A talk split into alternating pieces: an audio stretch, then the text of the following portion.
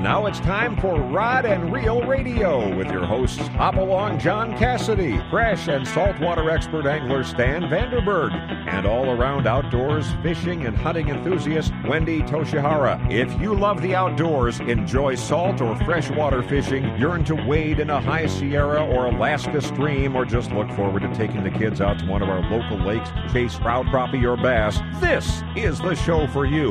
We'll cover most all of the fishing tournaments and events with special reports while providing you with the information you need as to how and where to experience the best fishing opportunities in Southern California, Baja, Alaska, or just about anywhere the fish are biting. Rod and Reel Radio brought to you by El Cajon Ford at Broadway and Main or online at elcajonford.com. Whether it's time for a new or used car or truck or you need to take advantage of San Diego's best quick lane for service with genuine Ford parts, brand name tires at competitive prices, remember nobody beats El Cajon Ford. We have some fantastic guests and reports lined up for you this evening, so sit back, relax, and get ready for the fastest two hours in radio. It's all right here, right now on Rod and Reel Radio, the best stop on your radio dial for all the information you need for fishing opportunities all over the United States. Now, here's your host, Hop Along, John Cassidy. Good evening, Southern California, and welcome to another edition of Rod and Reel Radio. I'm your host, Hop Along John Cassidy. Stan, Wendy, and I are busy right now. We are attending the 34th edition of Day at the Docks. I hope you had a chance to go there too. So, in lieu of a live show, We've gone around and recorded a number of interviews from both the Fred Hall Show and the 80th anniversary of H&M Landing. Our scheduled guests for tonight are Ralph Miller, son of the original owner of H&M Landing, Frank Lopresti, captain and owner of the Royal Polaris, Frank Ursitti, owner of the Coral Sea Ranger 85, the Constitution, and now the new managing partner for H&M Landing. Phil Friedman will also have his report. What the heck is Phil thinking? So you can stay tuned for that. Andy Cates, the captain of Red Rooster 3. Rich Marin, the manager over at H&M Tackle. Brad Schnare from High Tide Sport Fishing. Miss Yellowtail Derby, Tierra Mills, and director John Campbell. And Mark Mills from Shimano. My first interview tonight is going to be with Ralph Miller. Ralph is the son of Ralph Barney Miller, one of the original founders of H&M Landing. Let me take you back to 1935. At that time, San Diego was a Navy town, and from the foot of Broadway Pier, there were a number of gentlemen that ran a water taxi service. And what they do is they'd ferry around servicemen to different points on San Diego Bay. The fellows running the taxi service were Howard Miner, Ralph Barney Miller Sr., and then later on, Bill and Tony Haas. Well, the taxi service guys figured out not only could they run servicemen around San Diego Bay, but they could also take them on fishing trips. And some of the original water taxis actually were used to take fishermen out on marlin trips. But in 1935, an actual fishing boat came to the foot of Broadway Pier. That was the mascot, too. Suddenly, the guys were not as interested in taking servicemen around the bay as they were going fishing. So on April 6, 1935, the Mascot 2 took its first trip out of Broadway Pier to the Coronado Islands. 35 anglers got aboard and 136 yellowtail were caught. And from that day forward, the water taxi service went down and sports fishing was up. Hey, now what I'm going to do is I lost some of the original interview that I got with Ralph Miller Jr. talking about those early days at H&M Landing. But what I'm going to do is now start the interview taking on from the point in time I've left on. So here is the interview with Ralph Miller Jr talking about the early days of H&M Landing. Exercises, and so business was not very good. So, you know, my father thought up this idea of buying a party boat to be able to use the, the water taxis as charter boats, and they bought the Mascot too. And it it, uh, it, it, it worked for a while. Things worked I think pretty well, and then World War II came along, and things got shut down. No, no big chain across the bay. No more sport fishing. No more boats going out. Water taxis were still servicing ships, but sport fishing closed. Now, were the water taxis working out of this location where H and M landing, or were they working all throughout San Diego Bay? No, they, they, had three three places they came in then, but the major one was at the foot of Broadway, right next to Broadway Pier. They had a nice building, the floats there, and the water taxi used the float. One next to it, a float next to it, they got for H and M landing. So H and M Sport Fishing was on the left side, and Otto Kiesick Sport Fishing, the other sport fishing company, was on the other side. Those the two sport fishing companies, San Diego, in those days in about 1935. So, 1935, uh, first sports fishing boat went out. Tell us about how that came about. Well, I'm not sure I can tell you how the sport fishing first one came out, but I know how they, they were purchased and why. And uh, the, the, mascot there was a nice small boat. Which they were able to get it back to the Navy. The Navy took it away during the war, and I came back to the war, and I got to be a deckhand on that boat. So that was in about 1946. In 46, right on. Right All right. And you deckhand, and who was the skipper at that time? Um, uh, Dwight. No, let's see. It was Cecil. I try to remember Cecil's last name. Cecil had a bad eye. Was Cecil with a bad eye? Was was the skipper? Uh, yeah, he, he could see Yellowtail breaking out there where nobody else could. Uh, it, it, was a it was sort of a fun job when you were you know twenty or so and uh, you know, able to run around and do things. So now you know nowadays we uh, depend on GPS. We uh, depend on sonar. How was Cecil and, and the skippers of his day able to find fish? Oh, you know, there were a lot more fish. We had we actually had yellowtail in San Diego Bay at, at that point in time. You, there was actually yellowtail in San Diego Bay. San Diego, yellowtail caught off Broadway Pier. Oh my gosh! But you know, the, the Coronado Islands were just teeming with yellowtail. Really had a lot of yellowtail then. It was very good fishing. Uh, we, we, seemed to have water that kept the same temperature those days. And it was very nice. And then fishing was good. Everybody was pretty happy uh, at that point. The, the, the problem for H&M came when they had to move from the foot of Broadway to Point Loma. So they, they I ended up arguing with the port a lot, but we, we finally ended up coming over here and together with Lee Palm Sport Fishers, the, he was the long range specialist. They formed uh, H&M, or United Sport Fishers. Okay. And so Lee Palm still works out of here today through his uh, daughter-in-law, uh, Linda Palm. Uh, now, you know, San Diego is such a unique uh, fishing destination, not only because of the boats, but the availability of bait. How did you work together to get the bait barge the way it is and, and to have access to bait like we do? I think that should be, you know, recognized uh, all to the credit of Everingham, the bait man. He played politics well. He he um, was consistent in having bait. He did a very good job of supply. I think the Everingham brothers really, you know, deserve all the credit for it. They they, they worked hard on it, and you know, they made a really good business that helped all the sport fishing fleet here in San Diego. Wow. So uh, now uh, how did you actually get involved with the landing after it, your dad was involved with it? Well, my, my you know my father was uh, uh, in the, this period of time. I, I, went back to school, went started my law practice, and came down. And then in 1968, my father died, and so I had to decide what to do with his interest. And so I uh, decided to go bay in the business, and I bought out the other three uh, H and M people and uh, started the business with the, the H&M landing here over in Point Loma those days. Now, you actually said that there was a real necessity for you to buy the business because you had a whole family and uh, you, you, needed something for them to do. That's right. It was a place for the for the five kids to have jobs those days. So.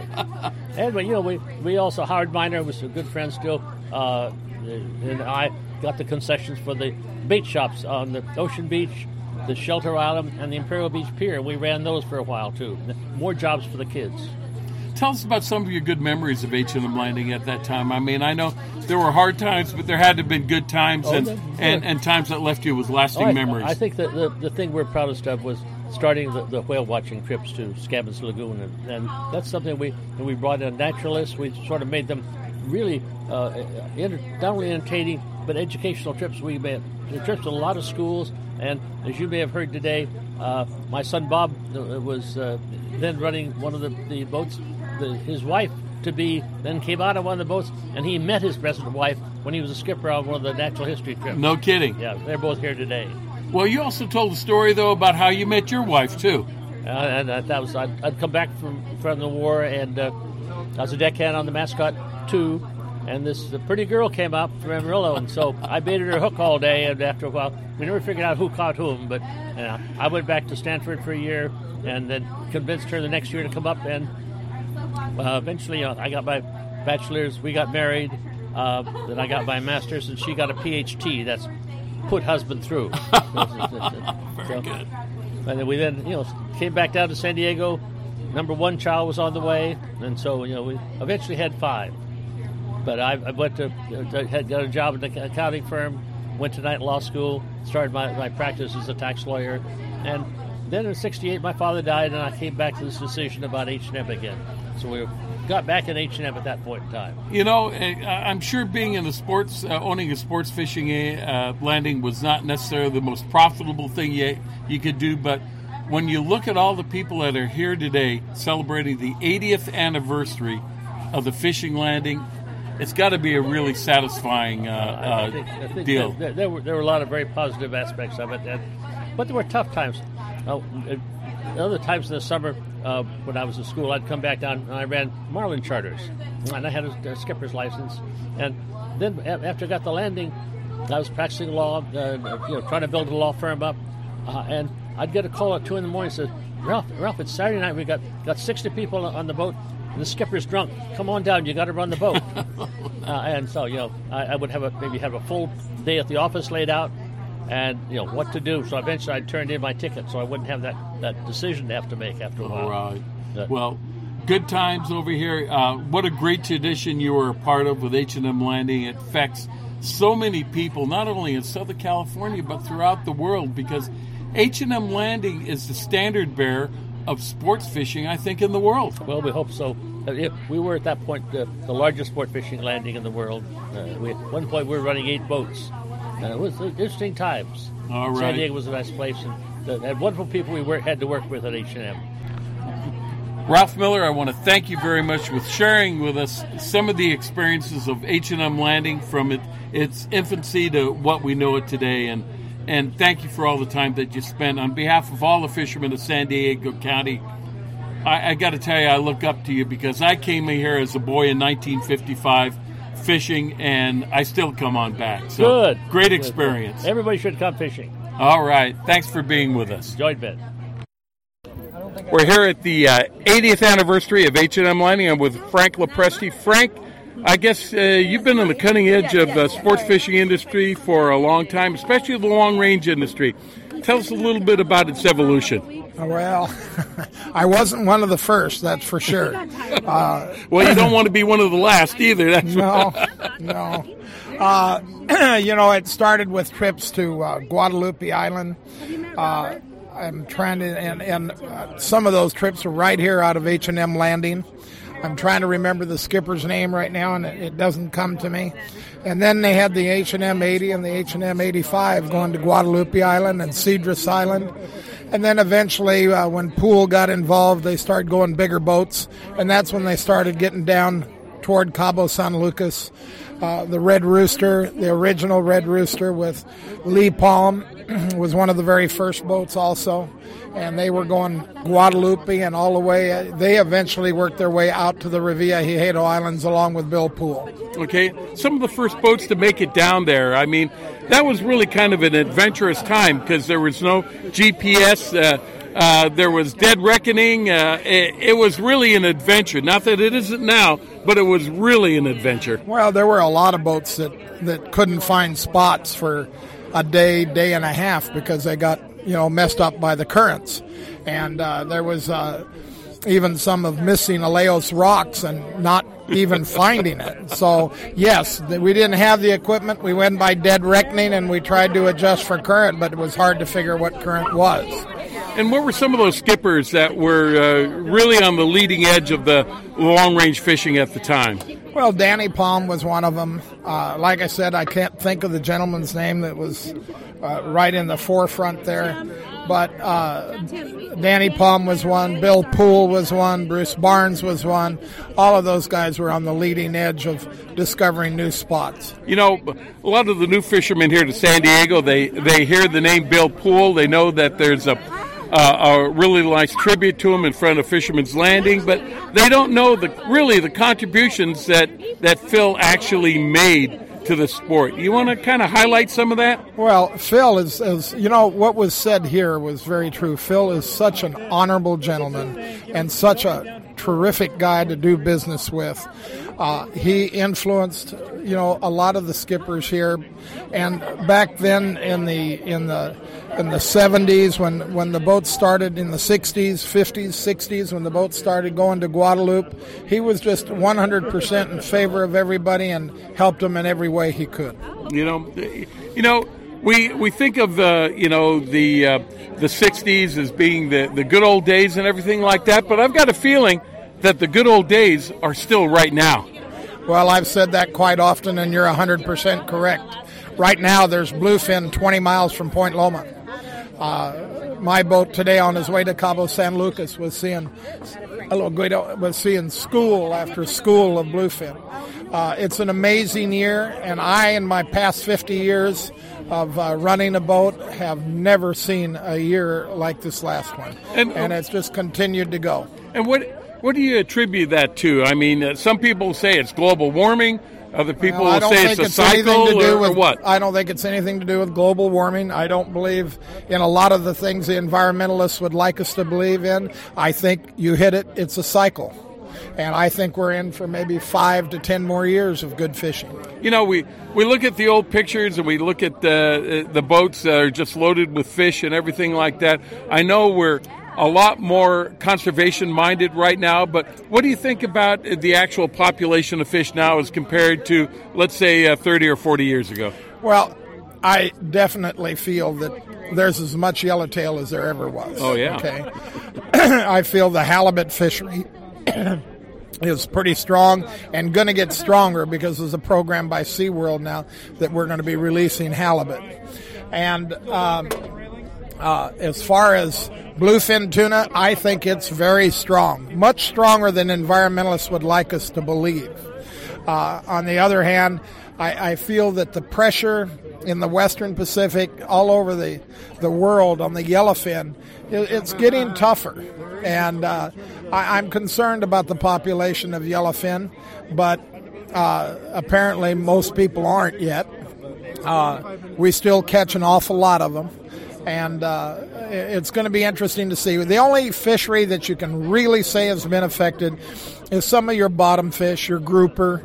Uh, down on Baja, that that fishery has definitely been affected because so many p- people are fishing them, and and it takes so long for a grouper to get to hundred pounds. Oh yeah, Frank, you know you've you've had a chance to see the uh, long range fishery here expand and grow.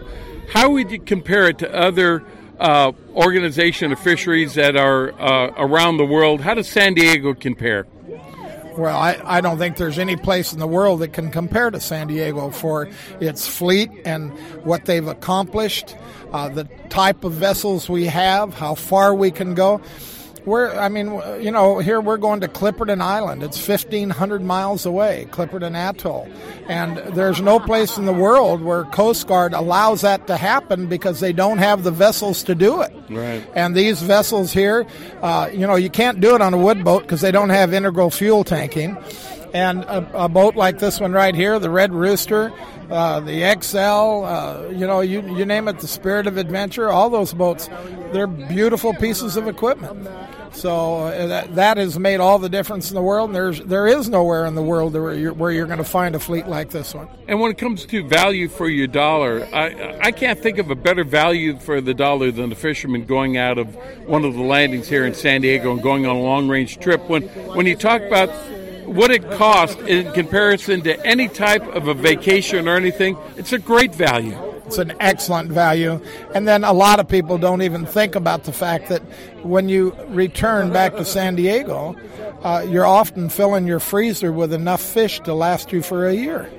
Oh, and, and and that and that's a uh, you know not only a, it's a monetary benefit but it's a health benefit also much you know a great health benefit but the uh, the value of uh, what we can do today and how you can go on a long range trip.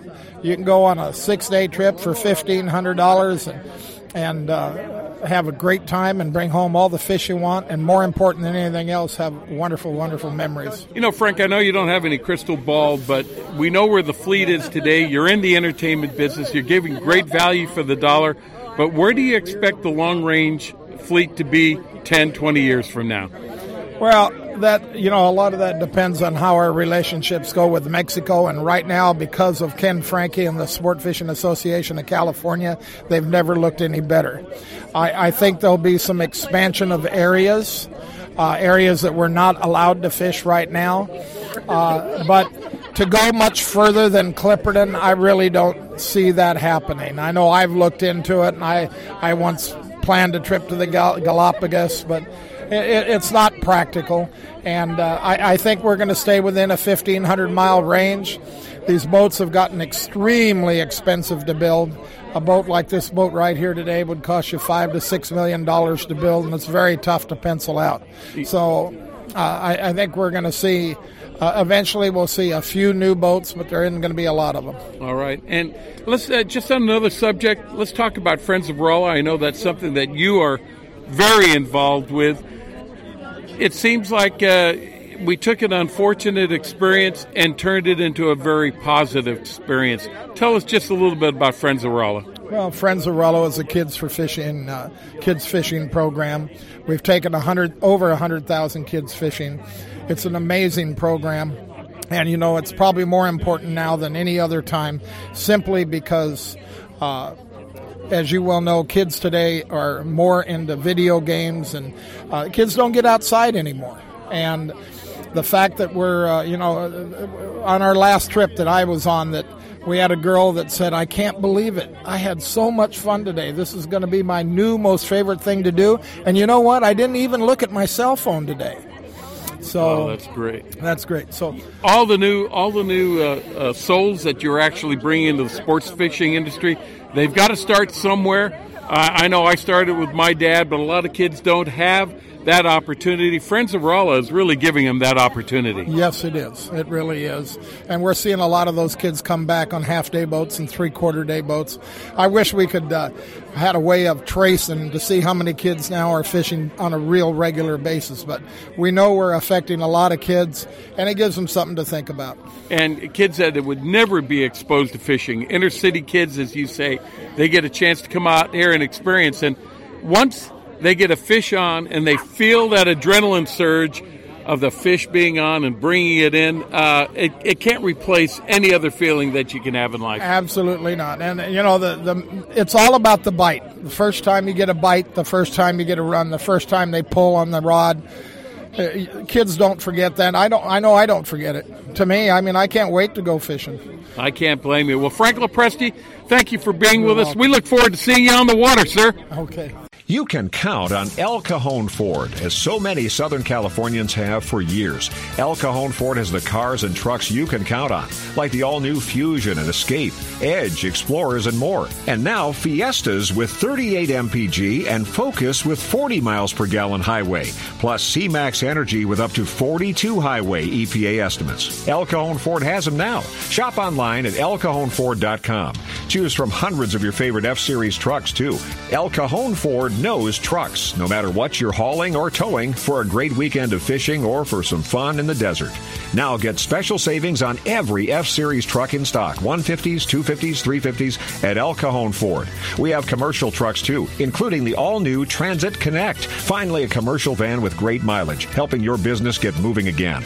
El Cajon Ford, worth the short drive from anywhere in Southern California, Broadway and East Main in El Cajon, or online anytime, anywhere at elcajonford.com com. Gamakatsu hooks are made from high grade carbon steel specially heat treated to make them light and extra strong but not brittle. The Gamakatsu sharpening process is the most modern in the world and results in a perfectly conical point that is unequaled in sharpness. Gamakatsu offers a huge variety of hooks for all types of fishing drop shot, extra wide gap, worm hooks, finesse wide gap, and a lot more. Gamakatsu has a hook for whatever style of fishing you want to do. Don't waste your time on a cheap hook. Ask for Gamakatsu hooks at your favorite tackle store now. H&M Landing is the most diversified sport fishing company on the West Coast, serving the angling community since 1935. H&M Landing's name recognition and reputation for customer service is the best in the business. The H&M fleet provides the widest range of trip options and boasts the coast's largest open party fleet. For ocean fishing any time of the year, H&M Landing should be your choice for nearshore and offshore fishing. H&M is San Diego's most experienced sport fishing company, offering the best in half-day, three-quarter day, full, and multi-day trips, and a complete schedule of long-range adventures. Call today, H&M Landing 619-222-1144, or visit their website at www.hmlanding.com for updated schedules and secure online booking. H&M Landing, the experienced angler's first choice in local and multi-day fishing since 1935. That's H&M Landing at 619-222-1144 or hmlanding.com. I am an angler, a heroic defender of the noble sport of fishing. When I go out with my crew, we're prepared for everything from itty bitty mosquitoes to the biggest bass you've ever seen. Not to mention, we all wear life jackets. And with this year's drought conditions, we're also defending every last drop of water, saving lives and saving water, because the best defense is a good offense. Just don't tell the fish that. Take your hero quiz at BoatCalifornia.com. A message from the California State Parks Division of Boating and Waterways. This segment of Ron Real Radio is brought to you by the makers of the original balloon fishing clip system, Balloon Fisher King. Now you can fish the precise bait depth desired with these easy to use clips and 100% biodegradable natural latex balloons. All you do is clip, inflate, bait, and fish. Look for Balloon Fisher King clips and balloons at your local tackle dealers or go to balloonfisherking.com for further information. Phil Friedman here from PFO Media, and it is great to be on Rod and Reel Radio once again. John, Stan, Wendy, always such a pleasure to be with you. And of course, with everybody out there listening, what a pleasure to be with you all. What a weekend. I mean, fishing is off the hook, number one. The weather is absolutely perfect. Day at the docks, what a huge celebration of sport fishing in San Diego. And we got to spend such a great time down there at the Hotel Coral and Marina in beautiful Ensenada, Baja California Norte. And I've got to tell you, I mean, you talk about just great people. Baja hospitality, there's just nothing like it, and you'll find it at the Hotel Coral and Marina. Besides that, though, there is so much to do. I mean, you can run out like we did on Friday and explore Baja California's beautiful wine country and enjoy some of the finest wines in Mexico. I'm telling you, it is beautiful out there, and you will enjoy that like nothing uh, you've ever experienced before in your life. It is absolutely beautiful, and you can do it in a day trip out of Ensenada. But the hotel itself, well, if you are a boater and you like fishing, and of course our audience, John, is all about that you are going to want to take your boat down to the Hotel Coral and Marina at some point in time. I mean, you're so close to the fishing grounds. They are right there. There is tuna, there is yellowtail, there is going to be Dorado, and so much more just moments away from Ensenada. Put you right in the strike zone. And they've got 353 slips here at the marina, so they are ready to hook you up. And I mean hook you up with modern docks freshwater hookups, cable TV hookups, telephone service, free Wi Fi. And they make the whole hotel available to you if you bring your boat down here. So it's just perfect. I mean, you can take advantage of the indoor and outdoor swimming pools. There's poolside bar service, state of the art fitness center, jacuzzis, tennis courts, and restaurants. Well, I've got to tell you, the food here absolutely to die for. Absolutely delicious Baja cuisine combined with Baja hospitality. You'll find it all right here. And you know, if you're going to come from San Diego, for example, or LA Orange County area, and you're going to cross into international waters, you're going to come into Mexico, the dockmaster down there, he'll handle all your paperwork for you. He'll make it really, really easy. He'll get a free shuttle, take you into the port captain and immigration office in downtown Ensenada, walk you right through the process, and it will be easy. You're going to love it. So once again, I have to tell you what a great place this is. And of course, we'll be talking a lot more about it over on PFO and on our Spanish radio shows, Aventuras al Aire Libre. We'll be looking forward to that. Just a great time here. Well, let's get into some of this great fishing because it's off the hook. I mean, boats catching well over 100 yellowtail at San Clemente Island. That has been the epic, uh, the epicenter for some absolutely wonderful yellowtail fishing. Most of those yellows in the 8 to 15 pound class, and they are biting mostly on the sardine. Sardines have been working best. There's been some ironfish, but we sent Rick Fuentes out there to check out the situation, and he said by far the sardines were working best. 25 pound monofilament line with a 2 size hook and maybe a quarter to half ounce sliding egg sinker. And that's all she wrote. And when they are biting these yellowtail, it is every single bait you toss in the water. Six, seven, eight, twelve fish going at a time. Pandemonium on deck. Lots of excitement, and it has been excellent. Now, Rick was out there on board the Tornado out of Pierpoint Landing in Long Beach, and they had nearly 100 yellowtail. On the Oceanside 95, they busted 150 yellowtail here recently in magnificent fishing and there's been other boats with equal scores or better. It is good. The weather is perfect. And I'm telling you, with this high pressure, sea surface temperatures are actually starting to rise, and it seems to have these fish in even a more of a biting mood. It is really tremendous at San Clemente Island. And one thing that we're not really talking about or putting much emphasis on at Clemente right now is the calico bass fishing. But it is there and it is so good. You know, at one time, all these yellowtail were out in deeper water, and the boats were catching nothing but the yellowtail. But the yellows moved in tighter to the island in several different spots, so it gave you the opportunity to catch some calico bass also.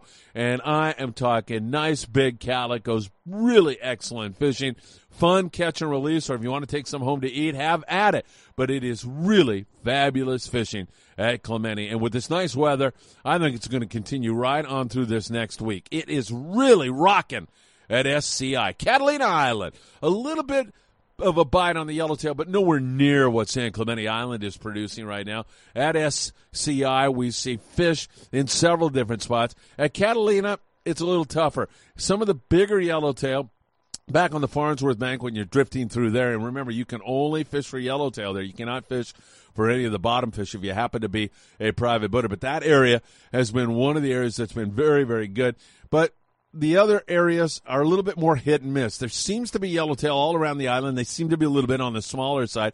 There's a little bit of bonita starting to get in there and calico bass, but this weather, the way it is going, I'm thinking cat below sky high here really, really soon. That is looking very, very good. Local yellowtail, we do have it right out in front of San Pedro as well as Long Beach. There's yellows marauding around in several different areas out near the double rigs and some other areas, the 150 we call that area, and boats that are out there sonaring around like the Native Sun have been coming up with some nice hits on the local fork. So there's some of that stuff around. Yo-Yo Iron works pretty darn well, but there has been some bait fish also.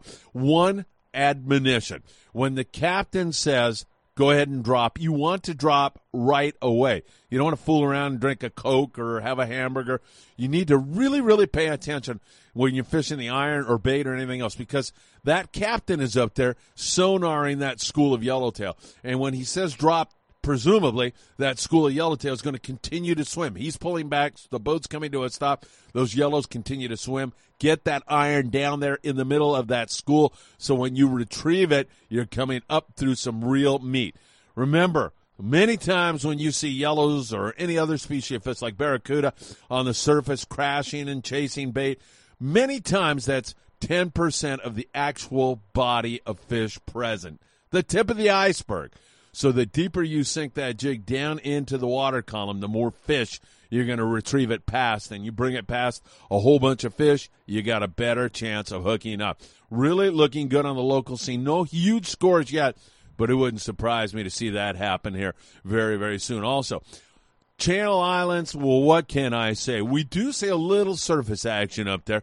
There are some yellowtails starting to show up. And Santa Barbara Island is continuing to pump out a little bit of market squid. There's market squid out there, and of course, that is a magnet for, when uh, uh, uh, just so many different species. Halibut, more yellowtail, white sea bass, and some of the boats have been making some of that squid in the Channel Islands, we're catching just copious amounts of rockfish, but that surface bite may take off very, very soon. Great bottom fishing on quality fish. The Pacific Islander up there with a lot of lingcod over the weekend and also some excellent fishing for big chuckleheads and reds and other species. It has been just as good as you could possibly want it. And I must say, I was up there for the Fish for Food event and I walked on board the gentleman and I watched the way they treated the people on board and customer service is elevated to such a high level at Cisco's Sport Fishing in Oxnard. I mean, a really high level. And of course, I fish on the Pacific Islander a lot with Captain Steve Virtue and his great crew, Laura, making those giant, delicious hamburgers in the galley. And I've got to tell you, those guys are on deck and they are working and they are polite and they are sacking your fish and they are helping you tie a knot and they are giving you instruction if you want it. It's the way it should be. And unfortunately, on some boats, I see the exact opposite. You're not going to find that on the Pacific Islander, and you're not going to find Steve Virtue, the captain, hiding in the wheelhouse. I mean, these guys, you can tell how much they enjoy what they are doing. They're on deck, big smile, and their goal is to make sure you have a great trip. And I couldn't endorse a boat, the Pacific Islander, with more enthusiasm. They do such a magnificent job up there that you're going to want to check that out. Hey, uh, you know, we've got another thing coming up, another event, and it's called Day at the Landing. It's going to take place at 22nd Street Landing in San Pedro, California. And talk about a guy who's got customer service way, way up there.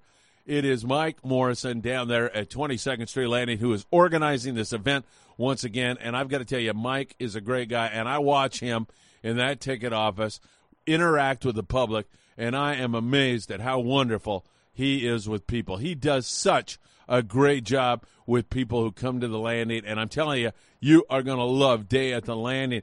It's a chance when the boats, most of them, I understand, will be there for you to walk on board and check out the various rigs, as well as talk to the captains and get to know a little something about what they're fishing for this year, how to fish for the fish if you're a novice, it's a perfect opportunity for you to come down. Great way to bring the wife down and introduce her to fishing. And there's just so much to do at Day of the Landing. There's food there, there's uh, exhibits there. We are going to do our second annual jalapeno eating contest. And Mike, you're going to have to chew down some more of those things. Mike gave up after about five.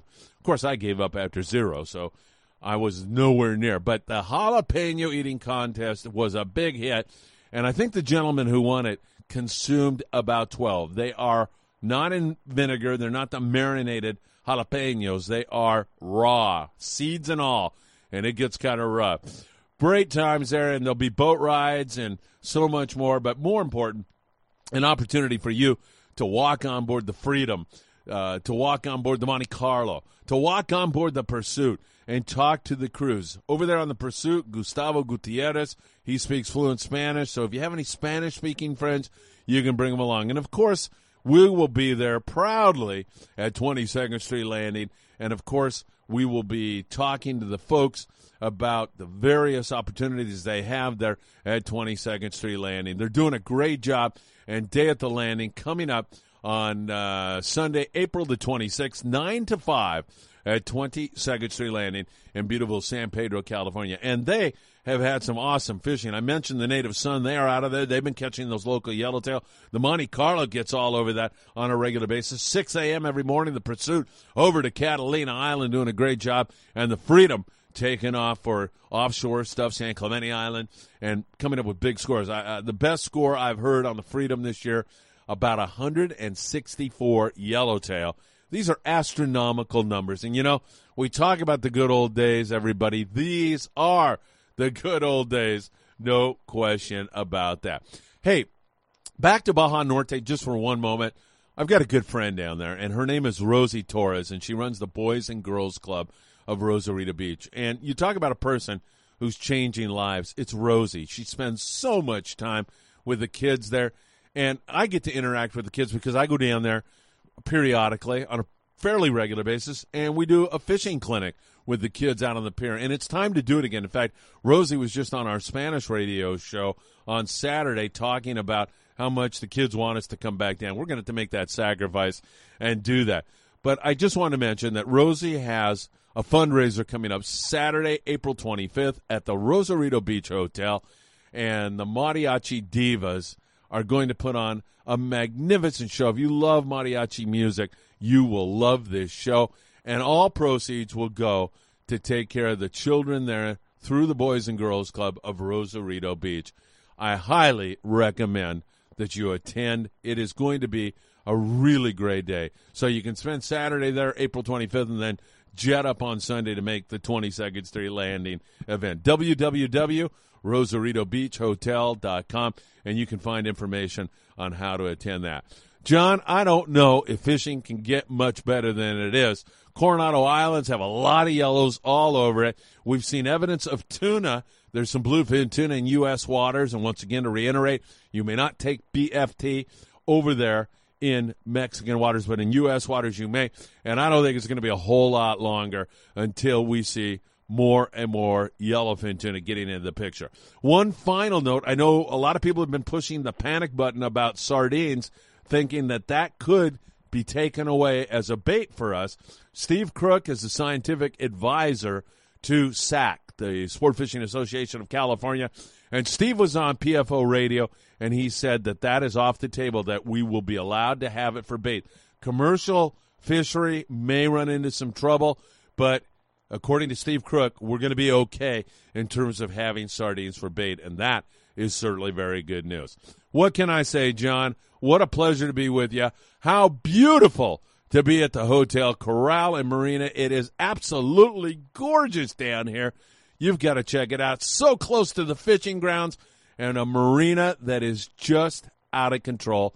And Baja hospitality, really fabulous. Hey, don't forget you can join us by going to PFO on Facebook or going to Aventuras al Aire Libre on Facebook or www.pfomedia.com or www.aventurasalairelibre.com. Always a pleasure, John. Thanks for having me on. And to all of you out there, have a wonderful finish to your Sunday.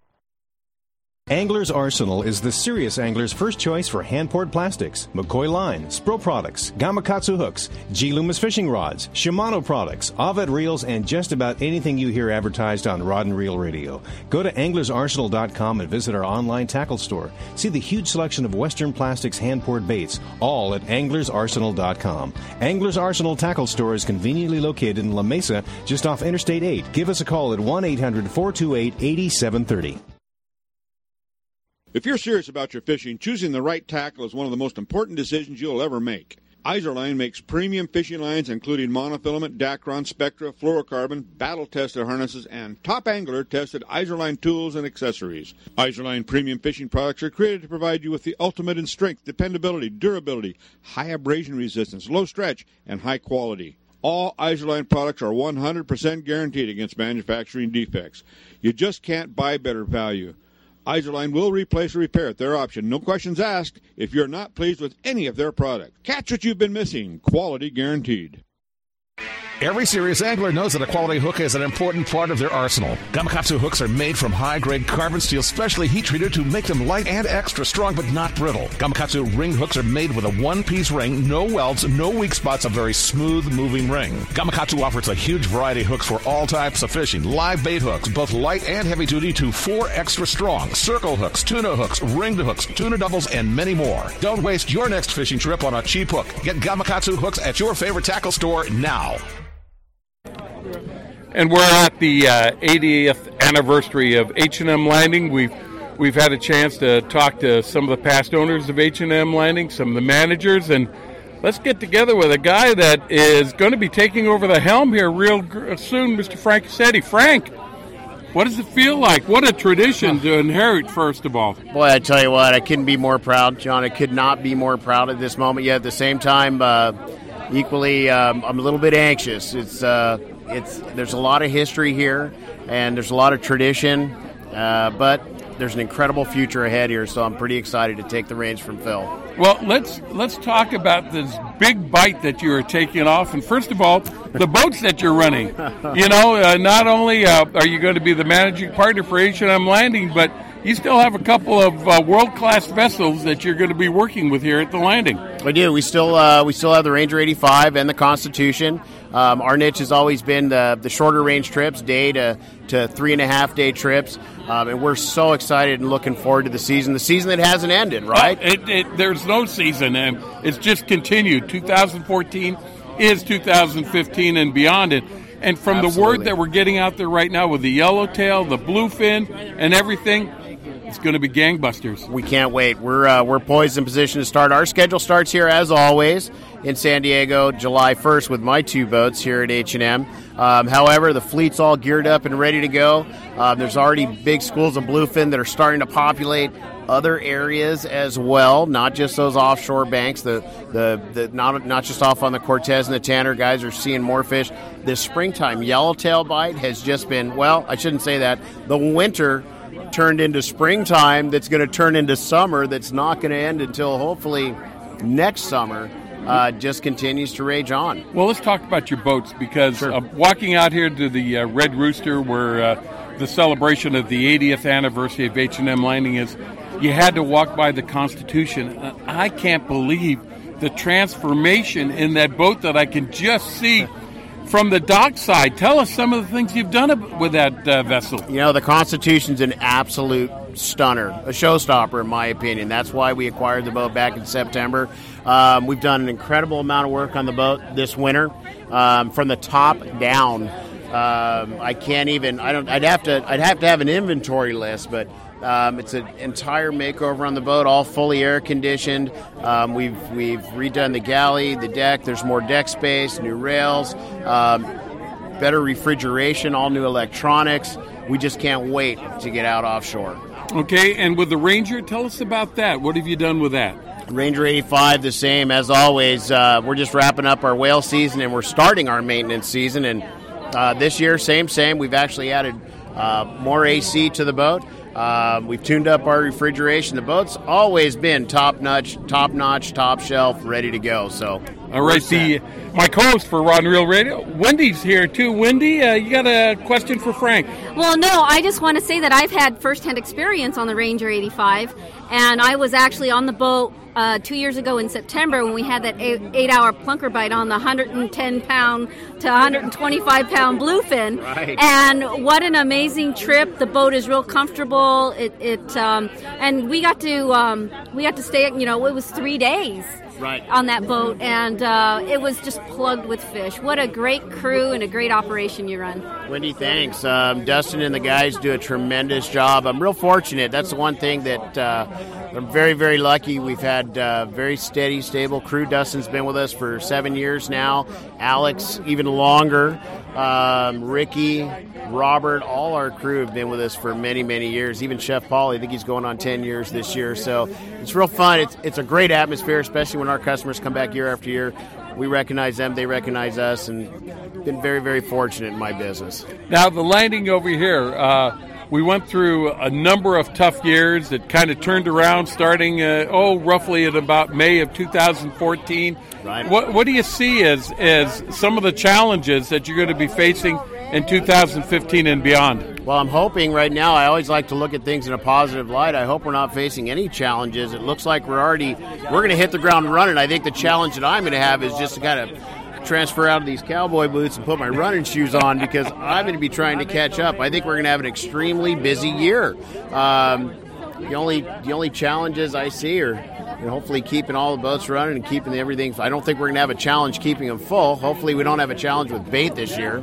Well, you know, I have to say, also when it comes to fishing line, last year everyone ran out of fishing line 25, 30, and 40 because it was such a good season. Stock up. Right. Good call. Absolutely. Stock up and stock up now. Right. Yeah, but we're talking about early signs of bluefin already. Oh, Big yeah. bluefin. Absolutely, absolutely. No, we're we're we're ready to go. I, I look around, guys are ready to go. Look at this. It's Friday night. We have guys getting on boats already, and it's just the first of April. I look down the dock right now, and it could almost be a July night here in San Diego. Isn't that something? You're It's looking at the boats. They're, the boats that are going out right now are packed, and the enthusiasm that we saw not only at the Fred Hall Long Beach show, Right. but the Fred Hall Right. Del Mar show for sports fishing Right. here in San. Diego is this is a world class fishery. John, I've been uh, exhibiting at those shows for um, I think this is my 15th or 16th year. Yeah, 16th year, and I've never felt that you you were there. I mean, Yeah, it I- was- Wendy was there. It was the biggest and the best as far as vibe and shopping and people. I, I mean, just this week alone, I've wrote so many orders because everyone's so excited about this season. Yes, I mean the uh, the vibe was contagious. Everybody's got it. They're out. Um, I, I know I've talked to a lot of the boat owners and captains. They booked record numbers of charters, reservations that were taken for trips for the summer, booking in advance. That is something I want to make sure that your listeners understand is now is the time. Um, oftentimes, folks wait and they watch that fish count. They wait for Oh, the no. very last minute. Can't they watch that. it like a stock ticker. Right now, guys that are looking at even those shorter trips, day and a half, two and a half day trips, they've got to get on them now. Our inventory on the Ranger for two and a half day trips is next to nothing now because we've pre booked so much of the shows and coming up. Guys are excited. They know it's out there, they know it's going on already. Reserve your trips early. That's right. Yeah, you know, because at the Fred Hall Show Long Beach, a lot of those trips sold out, and you still had Fred Hall Del Mar. Right. Oh, you yeah? know, and, and a lot of people who don't attend those shows don't realize. And I, I noticed on Facebook, people are saying, "Oh, they're already booked. You have to book a year in advance." You know, we're you know here in San Diego we kind of take it for granted, but this uh, operation H and M Landing that you have here in San, this is a world class operation. There's there's nothing like it anywhere in the world when it comes to the availability of the boats, the quality of the boats, the ability to go out with the Everingham brothers and bait up so that you have plenty of bait, and then the distances that these boats are able to travel to go and find the fish. It, there's nothing like it anywhere else in the world. H&M Landing is without a doubt the oldest, most experienced landing on the West Coast and dare I say nationwide.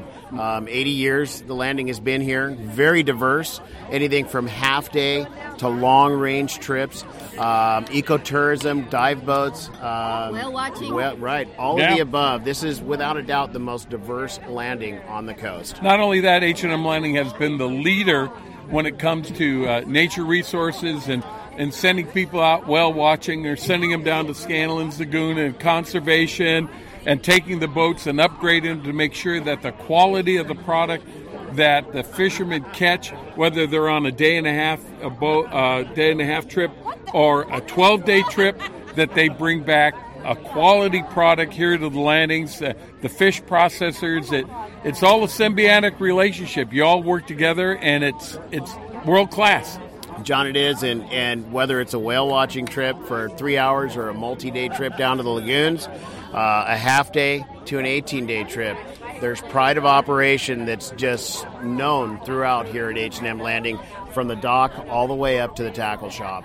Well, Wendy and I and Stan, we wish you the best of luck. I know we're going to be talking with you from time to time during this coming season. Uh, we hope to see you out in the water, and uh, let's hope that we are actually underestimating what the season's going to be like when it comes to fish catch. I, I think that we are, and uh, I hope that we are too. So, yeah, All right. I appreciate it. Thanks. All right, Frank Ursitti, he's the new managing partner for H&M Landing. Thanks a lot for being with us. Thanks, John. All right. Thank you. Thank you.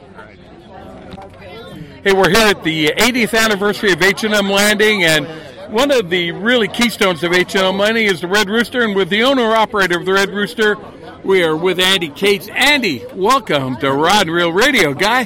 Hey, it's great to be here. Great- What a fantastic season. I mean, it, it seems like two years ago it was going to be tough, and then all of a sudden things turned around, and now you're really in it. Yeah, no, we've had a great year this year, and um, with what's expected for the next year, who knows what's going to happen? And you know, one of the one of the things I always like to tell people, they always say, "Hey, what are we going to catch this year? What are we going to get this year?" I say, "Hey, I'll let you know in October." November, what we're going to catch because it's impossible to say. But conditions are very good up and down the coast, and there's already been quite a big, good, a good sign of bluefin tuna. I just talked to Frank LoPreste; his boat caught some bluefin Yeah. tuna on the way down on the last trip, so it, it looks pretty good. So hopefully it works out. You know, uh, we're here at the 80th anniversary of H&M Landing, uh, and we've talked about the development of the landing, but really one of the keys here that you don't find anywhere else is the long-range fishing. And, and tell us a little bit about what you think is the health of the long-range fishery here uh, out of San Diego. Oh, the health of it? Yes. Oh, I think it's going to be a, a long, industry that we have that's already got a huge footprint in San Diego, and not only that, but it, in the United States and worldwide. I mean, it, especially with the social media and the amount of advertising that we've done over the years here recently in the last two or three years, the Facebook accounts, the, the uh, email and internet accounts that we have. Um, it's worldwide, and we're just going to see as this as this county, this country gets more populated, we're just going to see more anglers. That's what it looks like to me. So we may even, I hate to say it, but we may need more boats in the future. Well, when you look at it right now, uh, trying to get aboard one of the long range boats is going to be a pretty tough thing if people don't get on right now as we're talking in March because you're booked. Absolutely. It's hard to get on these trips now. And the popularity and, of course, you know, the economy turning around and people doing much better these days has had a big impact on everyone. And um, if those of you that have not figured out what boat you're going to go on, I'd, I'd look at it right now. Especially, I've found that a lot of those five, six, and seven day trips has become a real, you know, bread and butter for these trips. Guys want to come out a little bit longer, invest a little more time in the trips and um, get into the next field of long range fishing. You know, three to three to five, then five to seven, then eight to ten, then ten to fifteen, and it goes up from there. But it's it's incredible what you can actually see on these boats. Well, starting it seems like it's a natural evolution. You're starting off with the uh, Friends of Rollo, getting the kids involved, mm-hmm. getting the uh, a mom and dad involved and uh, three quarter day trips and day and a half trips. And the next thing you know they're giving you a call and they want to go on a long range trip. That's how it works. And you know a lot of these um, boats especially um, well i shouldn't say especially but a lot of these boats long range boats um, will do um, introductory trips, day and a half trips, uh, two day trips, three day trips, especially when they've got a little gap in time. They'll put some together so that people can come out and not do the big time and money investment, but get a taste for what goes on here the luxury, the service that's available, and not only that, but but the um, the experience that you get when you come out on these boats is, is incredible. And a lot of times, you know, you have people that have come out on a day and a half trip and they see what goes on out here, the caliber of fishing. Um, and they continue to come out. They'll come out on a three, then they come out on a five. It's the birth of it. You know, some people just see a boat, but this is just more than a fishing platform. This is a business. This is a business that you've involved not only a lot of financial resources, but personal time in to make it uh, an operation that is first class for your customers that come and visit with you. Oh, absolutely. I mean, it's it's a living being. This boat is. It's it's not just a building or a, a, floating building. It's a living being. It's got a lot of character, and your crew. You know, your crew and your people in your office. They are the beginning of the character of the boat, and um, I, I I certainly believe that we have very good character and a very welcoming boat, and um, a lot of people agree with me on that. Let's talk a little bit about the fishery. You know, a lot of people say, well, the good old days are back in the 60s. I see all the pictures of people on the boats with all the fish, but I've got a feeling that looking at 2015, the good old days are going to be right now. Yeah, well, everything's relative, man. It, it's you know you, you can't compare apples to oranges. And is it like it was in 1960? I don't think so. But it's great fishing. You know, it just depends on the caliber that we that we have on these boats is incredible. Something that you'll never see on your own boat, or something that you'll never see when you go to another country. And that that's part of the lure here. You know, with with our biggest tool that we have is communication and live bait. You know, and and that's what gets the consistency, and that's what gives us the. Uh, the, the leverage against fish that don't want to bite. You know, we can get them get them churned up and get them going, and, and that's what gives you that caliber where you can actually get 30 people satisfied. We take 31 people on this boat. Oh yeah. You know, and you got to satisfy 31 people in one day. Everyone's got to get more than one bite. And that's what it's all about, you know. Some guys will come out 31 people, some guys will get 3 or 4 fish, some people will get one, but that's a lot. That's a lot of bites, that's a lot of fishing, that's a lot of activity. And anymore, it's all about the entertainment. Doesn't matter. We're not taking this fish home and selling it. It's the entertainment. How many bites did I get? How many chances did I get? How much fish did I catch? It's all relative of what's going on. And is this compared to 1960? No, but in 1960 you didn't have a boat like this to go no, on. So there you go. Not by any means. Everyone was going down on dead reckoning. You didn't have the electronics. A- absolutely. And needless to say, say the comfort, the food, the ride of the boat, uh, everything is just. Uh, you're you're in the entertainment business. This is like a floating hotel that you can fish from. That's exactly what it is, man. And do people need a thousand pounds of fish to take home? No, they don't. So what we try and do now is we really emphasize on quantity, or not quantity. I'm sorry, we emphasize on quality, Quality, not sure. quantity. So you know, it, it, I always tell people, hey, if it's a fish that you can t- hold up and get a picture with and be proud of, keep it. If it's not, let it go. You don't need that. You know, you don't need a little eight pound yellowtail. Get something that's nice. Get an 18, 22 pound yellowtail, something you get a picture with. Get a nice tuna, 25, 30, 40 pound tuna, something you get a picture with. And that's the one that you want to keep. You don't want to keep the rat. Well, you've talked about quality, though. How can an individual who catches a fish, let's say, 13 days away from being home, expect that fish to be of any quality? What have you done to ensure that that quality is there when he comes into port? Well, the, you know, there's a number of things with the refrigeration on these boats. A lot of guys have gone, and, and us included, have gone to refrigerating the fish, which is a, a process called RSW. And, and basically, what it does is it brings the fish down to 30 degrees, which gives people the option to the the expert um, fish handlers that we have at the dock now. I mean, it, it, the, the the five star, the Fisherman's Landing. Um, the uh, Mario Sportsman's. They, they all Right. do such a fantastic job with grooming these fish and vacuum pan, vacuum packing the fish at a at a at a, a, a price that is so reasonable. I mean, it's you can't afford not to get them cut. You know. So and not only that, but we, we, we have this fish and we take really good care of it. Bleed it. A lot of guys will gill and gut them and throw them down into the well. And, and where they sit, and then when they come out, it's not cannery grade fish; it's more of a market grade fish. So then you're taking home a little better um, grade of fish. All right. Well, I know we're here at uh, the 80th anniversary celebration. A lot of people asking about your time, but if people want to find out more about the Red Rooster, how to book a trip, what the schedule is, where can they go? They can go to our website at www.redrooster3.com or look us up on our Facebook, Red Rooster 3. All right. And Andy, you've been a good friend of Rod and Reel Radio for a long time. Trudy Giesland says to say hello, and Oh, always in memory of Big Tuna Bill, we want to say hello to you too. Oh, great. Trudy's great. I haven't seen her in a long time, but I I, just wish saw her her today. She's in great shape and everything like that. She knew we were going to be out here, and she wanted us to say hello to you. Oh, terrific. All right. Well, Bill was a great guy, and God bless him. And uh, I hope he's in a great place. All right, much success to you, sir, and have a great season. And we'll be talking from you uh, to you from time to time to see how things are going. Thanks a lot for being with us. All right. Thank you. You can count on El Cajon Ford, as so many Southern Californians have for years. El Cajon Ford has the cars and trucks you can count on, like the all new Fusion and Escape, Edge, Explorers, and more. And now Fiestas with 38 mpg and Focus with 40 miles per gallon highway, plus C-Max Energi with up to 42 highway EPA estimates. El Cajon Ford has them now. Shop online at elcajonford.com. Choose from hundreds of your favorite F Series trucks, too. El Cajon Ford knows trucks, no matter what you're hauling or towing, for a great weekend of fishing or for some fun in the desert. Now get special savings on every F Series truck in stock 150s, 250s, 350s at El Cajon Ford.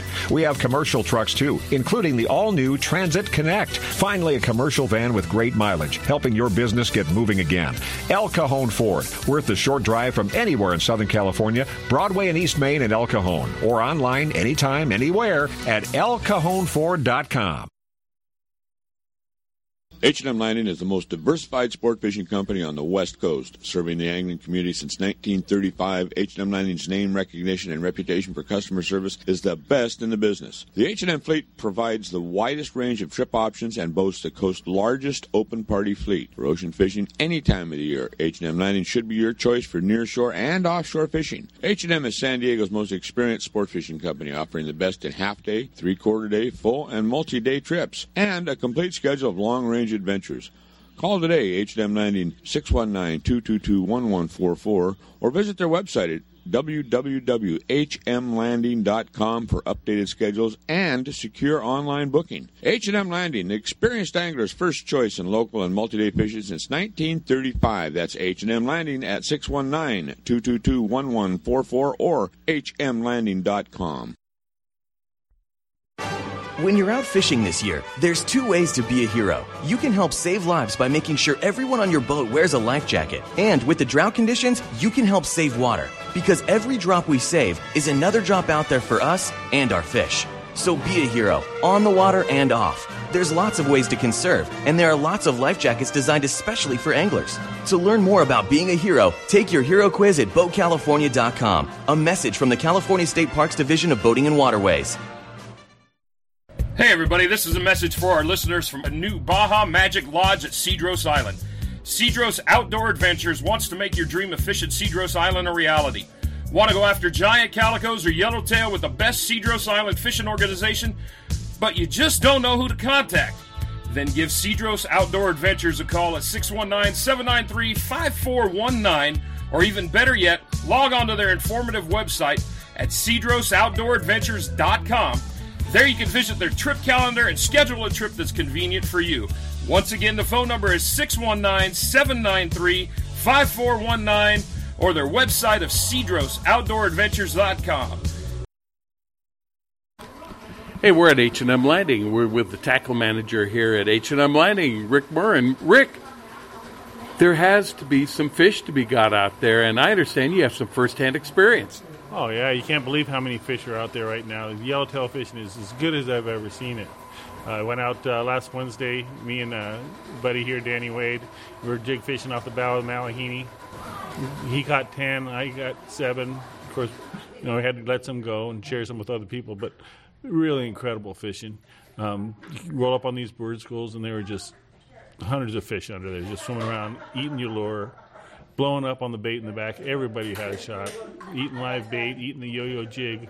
A friend of mine went out and caught a limit on live fly line bait. So they were just everywhere, and all good quality fish, 15 Yeah. to 25 pounds. What kind? yeah, that's what I'm saying. What kind of grade you you seeing in there? Because Oh. you know, we, last year we were seeing a lot of firecrackers. Yeah, there was some of that stuff around earlier, but this uh, areas where they're finding the fish now are all real quality. Oh man! Now, how far out are you having to go for the for Well, these I, fish? I, I can't say too much about where we're going. Have captain come out and Miles, hang me, Yeah, but just uh, just tell me miles. You know, got- around the islands is it? Around the islands, somewhere around the islands, okay. And uh, there's also some bluefin out there. Now, what's the story we heard? Uh, we heard there were some bluefin caught out there. What are the particulars about that? Well, um, I heard that uh, right in the corner, up in uh, right on the edge there, there was some uh, skiff up there, and he caught about uh, ten of them from uh, 25 to 80 pounds. Okay. And uh, you know- 25 to 80 pounds. Yep. And uh, he said he was in American waters when he caught them, so nice fish, and it's a good Mm. sign for this time of year. Very good sign. Now, there were some of the boats that were down there that were in Mexican waters that had kind of incidental catches of them. I guess the uh, Mission Belle went out, and he caught four, but they had to let them go, of course, because they were down in Mexican waters. Any idea what size those fish were? I didn't see them. I didn't hear about that, but uh, you know, it's all been decent quality. Wow. You know, now, what's happening with the bait situation? You know, the anchovies uh, were there for a little while, and I noticed Everingham Brothers, they were posting that uh, they have some nice sardines. Yeah, on my trip they had really nice sardine. The interesting thing is when we were catching those yellowtail, put them up on the boat, and they were coughing up little pinhead anchovies. So there's plenty to eat out there for them. I guess there is. Now, when you were catching those yellowtail, what were some of the better techniques? Uh, surface iron was probably the most productive. But, you know, that's the type of thing. The guys that are fishing the surface iron are generally the more experienced fishermen anyway. And uh, so they're going to cast in the right spot. They're going to be ready when the, when the opportunity comes.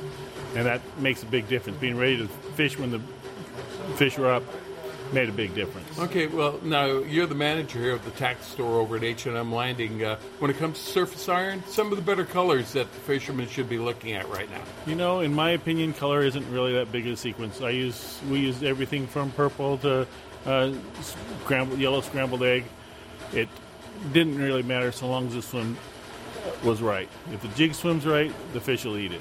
Or, I always have to ask, uh, do you know if there's any bite on plastics out there? I haven't seen any bite on plastics, but we weren't fishing them either. That doesn't mean that there No. not out there. Yeah, but you know, interesting enough, uh, I was talking to Tim, who runs a half day boat, and when the current's running, they're having a really good uh, bass bite on the plastics. Wow. Now, even though we have great yellowtail fishing, a three quarter day trip, and everything like that, what's the report uh, from uh, the uh, Cortez Bank? Are there still boats going down there after the bluefin there? The last uh, few trips that I've talked to guys, they've gotten yellowtail, but no bluefin. Yeah. Also heard a lot of uh, a lot of sea lions out there too. Yeah, well, there's a lot They're of sea lions over. everywhere. All right. Hey, well, if someone wants to book a trip here for H and M Landing, uh, find out the schedule. How's the best way to go about doing it? You can go online to hmlanding.com or give us a call at uh, 619-222-1144. We'd be happy to help you. All right. Thanks for that report, Rick. Rick Moore, and uh, he's tackle manager here at H and M Landing. Come in and visit him and uh, pick up the uh, the jigs and the lures and all the things you need for a great trip. Thanks a lot, Rick. Thank you, John. Well, we're here at the Fred Hall Show, and Stan and I are walking around. Stan, this is a great show to see new products, old friends, and get familiar with products that uh, we've known for a long time, but been revamped. Old friends with new products. I mean, you get a lot of different stuff here. I mean, I've got I've got three or four things. We'll talk about at a later date, but that are new that I just found that are kind of fun. And but one of the things that uh, is an old friend with a new bait I ran into when I came into the show right off the bat was Captain Brad Schnare, and he said, "Stan, I have got a new thing that may revolutionize the the fishing industry, at least for the iron eh, that we throw." And so we are now sitting talking with Captain Brad Schnare. Brad, welcome From- to Rod and Reel Radio. From High Tide Baits, Captain Brad. How you doing, guy? Good. Long time no see. Thank you very much for having me. How you guys doing? Oh man, we are doing great. The show has been an incredible show for a lot of us, and we're sorry it took so long to get on over here, but we're here now. And I'm tell us stoked. what's I'm new at. High Tide. So hightidesportfishing.com that you can call. I'll pack your order as we speak. All paid orders go out at five o'clock. You'll have your order pri- priority mail in two two days. Well, So- tell us what do you want our listening audience to order from you? Well, we got a we have our our old jig line, which is the HT. We make heavies and lights. The uh, heavies are made out of pure zinc three. They're all TIG welds. All the holes are beveled. They're pressure mold injected, and our aluminum is premium 360. But not only do we have our jigs with the $400 a gallon paint, we found a pixie dust in a metallic base, not a silicone base, which is flat. It's a three-dimensional spherical component that you'd see it's kind of like a mini asteroid when you look under the uh, microscope. It it means that it's going to reflect more light because only a portion of it is being fastened to the substrate of the jig, and the end result is extremely hot neon colors and lots of light reflection in those deep waters that minimize light. Well, you've been asking Stan and I to fondle them. Why don't you tell our audience how are you putting this dust onto the jig? Where is it applied? Okay, so it's on the rail where the top curve meets the flat that faces the surface. So it's not, I'm using only a, uh, this portion of the rail so that my cool paint jobs are still exposed. So, like I used all my backstock, so we painted on a very thin layer of urethane. The material is the same clear coat and hardener that I use to seal my paint, so there's no compatibility issues. So, what we do is we take our backstock, we'll take one of those lint free towels with a little bit of uh, lacquer thinner. We're removing all your body oils, all the impurities, and we're going to stroke that jig until the rag begins to drag. And what we're doing is we're opening the pores of the existing clear coat. At that point, we're going to do our 4 to 1 clear coat to hardener. We're going to paint on a thin strip where the flat meets the curve of the belly where it comes up high. And then we can we can apply a quarter inch strip of clear coat from, from beginning to end, from the from the top ring down to the hook ring. And then what we'll do is we'll roll this jig into this pixie dust met, uh, metallic powder. It'll only stick to where you laid down your urethane. We'll let that set up. We can actually come back and paint another thin strip over the old strip, maybe half as thick, and apply a second color or a third color or add red on the tail. So you're constantly moving from color to color to color. Now, Stan, you have one in your hands. What do you think? Well, it definitely is going to reflect light from a lot of different areas. As, as you roll this in your hand, you definitely can pick up color at any angle, which that in itself is going to make a big difference. I think, especially as the jig is sinking. Once you start pulling it, it'll it'll reflect light no matter what. It'll rock and roll. But on the sink, this thing's going to it'll pick up a lot of different light refraction that you missed before. That's for sure. Now, Captain Brad, how about the durability of the coating? Because you talk about a jig after you know you land the fish, it's bouncing around on the deck, the head of the fish is flopping around. What happens to the pixie dust then? Well, once we're done with our color application, we'll take the entire jig the old ring that's on the nose, we'll take the hook and we'll dip it in, in water clear urethane, the same urethane we use as our clear coat, and we'll hang it upside down and let it drip dry. I'm going to have Stan dig his fingernail in as hard as he can on that rail. Not your teeth, Stan. Fingernail. It's like more like a nail file here. How Yeah, about that? If I yeah. can just file my my thumbnail down. Now, that's not coming off because it's actually become part of the substrate. They're fused together. Now, I also want to make it very clear that it, it, it, it does have some texture, but not enough to impede the Wahoo dog bite syndrome that allows it to slide down with no impediments. So you're still going to have the, the bite of a Wahoo. It's going to slide down, and there's no nothing in, uh, that's protruding that's going to stop from the slide, and you, you're going to have the same efficiency in hookup ratio with my older product. And I got this big Siwash with a great big. Uh, well, it's a small spinner blade. Colorado- you don't want you don't want to put too big because it acts like a parachute on a dragster and it stops the mule kick of the jig. So you just want enough so that you get that flash, just enough to pick up color at those 100, 150 foot depths. And you know where this is also really good is the ridge 10 miles southwest of Alijos when you're doing yellows at 260. There's a minimal amount of light there. Yeah. So this should aid the angler. It'll help the angler that's that the novice, the expert. He's going to land more fish, and it's going to really boost the industry. Because you know the feeling of the guy next to you when he catches five to year one, I've even the playing field. Now, Right. that, now this guy's going to have every ability using the same talent and knowledge. He's going to he's going to be catching a lot of fish with this, and it's a it's a it's a really good setup, and it's it's hardcore. Our hooks are 4x, and it's a it feels good in your hand. It's bright, it's colorful, and they're very efficient. Well, we've all known the high tide product to be a real quality product. Now, with this pixie dust now on the railing of the uh, jigs, what are you calling these? The Super Series HT irons. All right.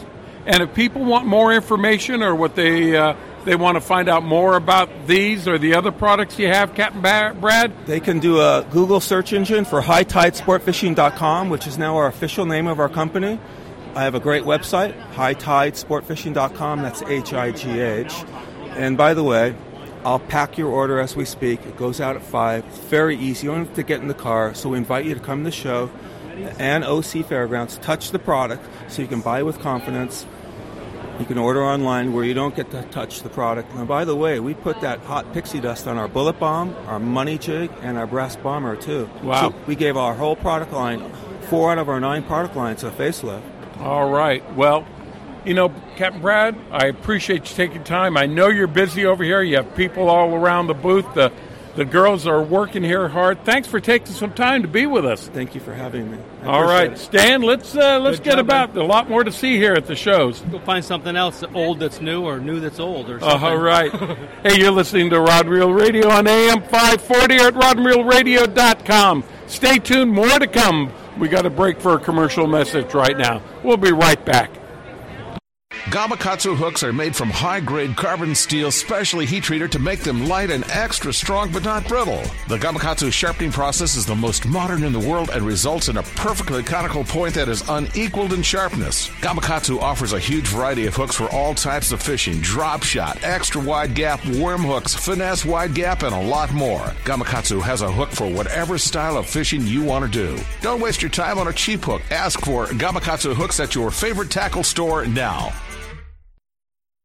H&M Landing is the most diversified sport fishing company on the West Coast, serving the angling community since 1935. H&M Landing's name recognition and reputation for customer service is the best in the business. The H&M fleet provides the widest range of trip options and boasts the coast's largest open party fleet. For ocean fishing any time of the year, H&M Landing should be your choice for nearshore and offshore fishing. H&M is San Diego's most experienced sport fishing company, offering the best in half-day, three-quarter day, full, and multi-day trips, and a complete schedule of long-range adventures.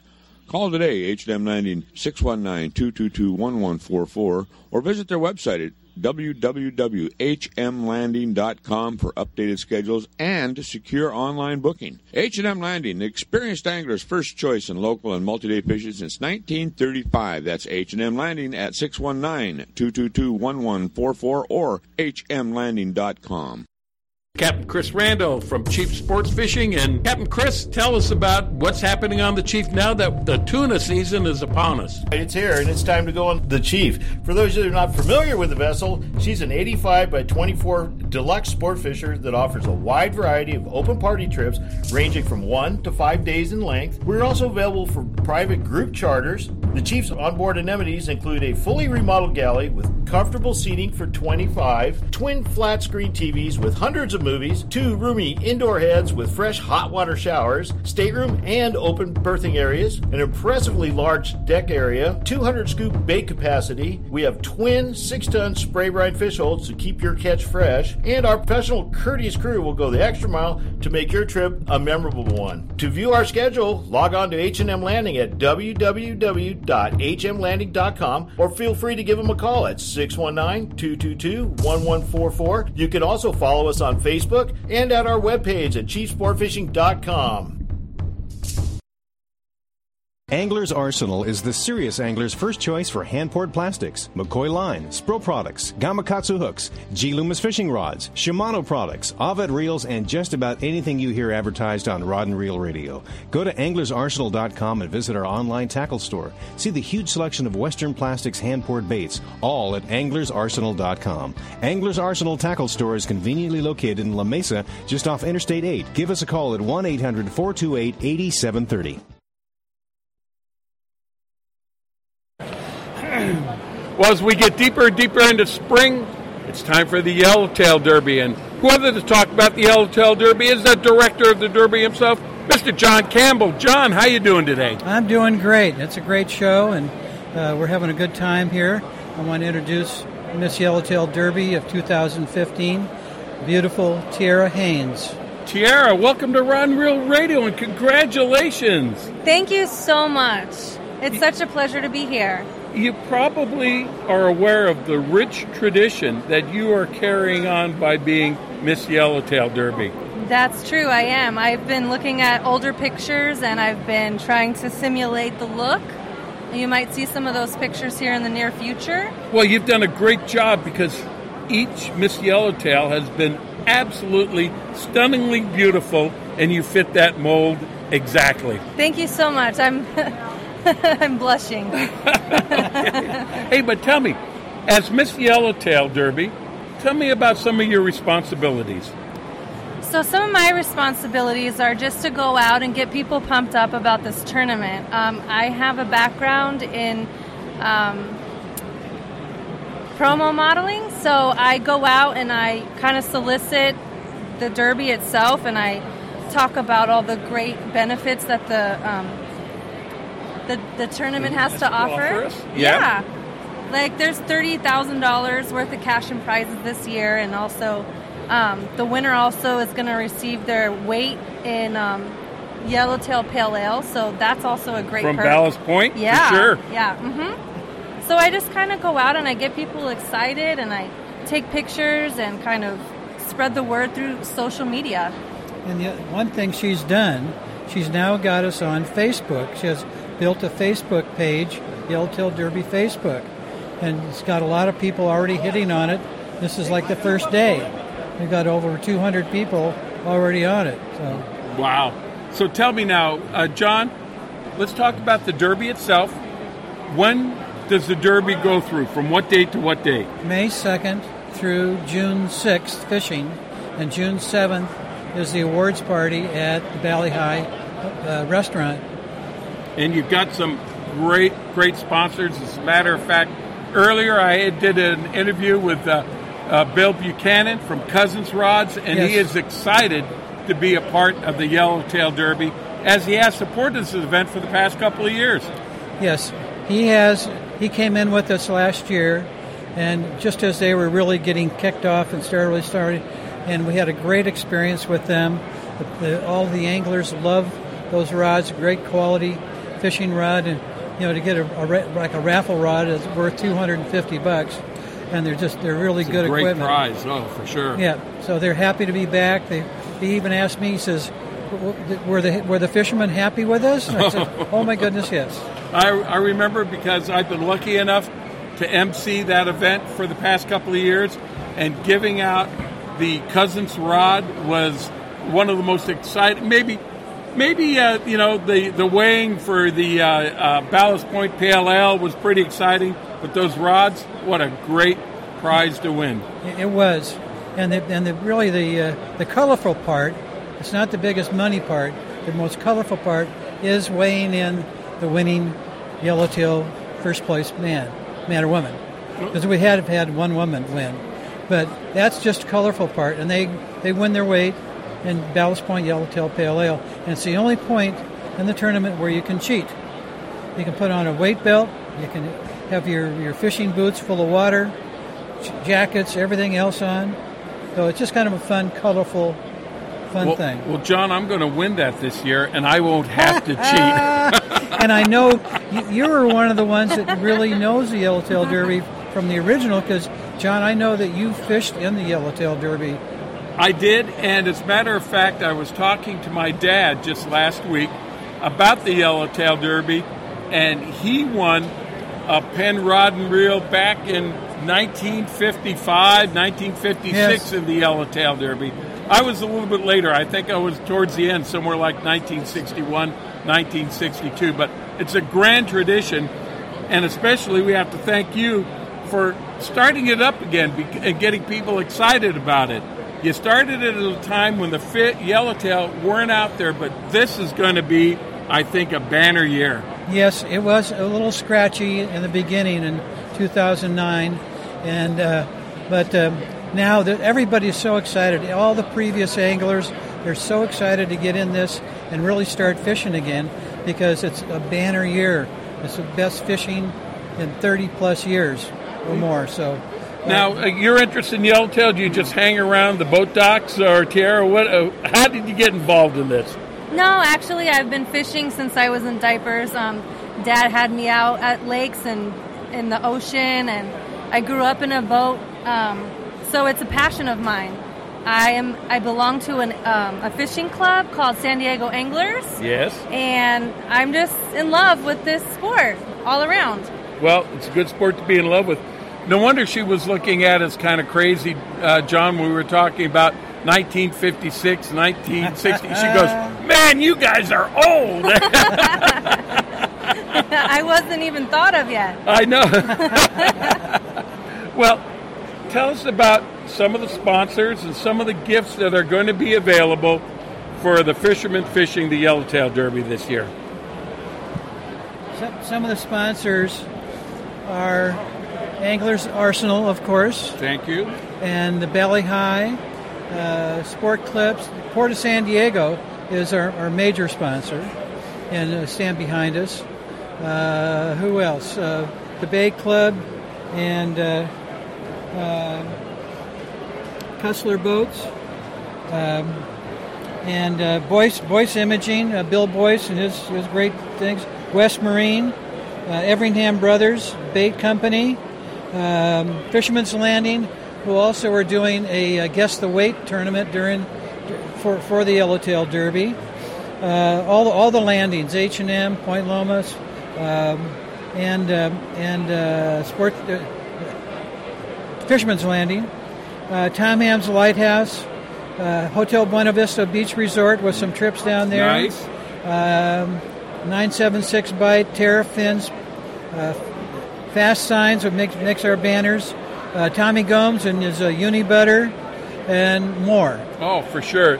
Now, Tara, I got to say, we cannot see this over the radio, but you are dressed in the classical early uh, 1960s style. You look, you look stunning. Thank you so much.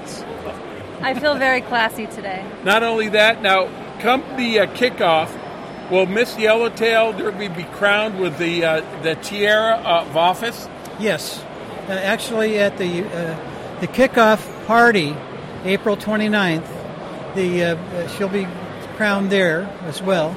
Uh, uh, that's at the Valley High, April 29th, six o'clock, and then uh, uh, actually we actually crowned her at the ocean, uh, the outboard Open Bay Bass Tournament. You're right.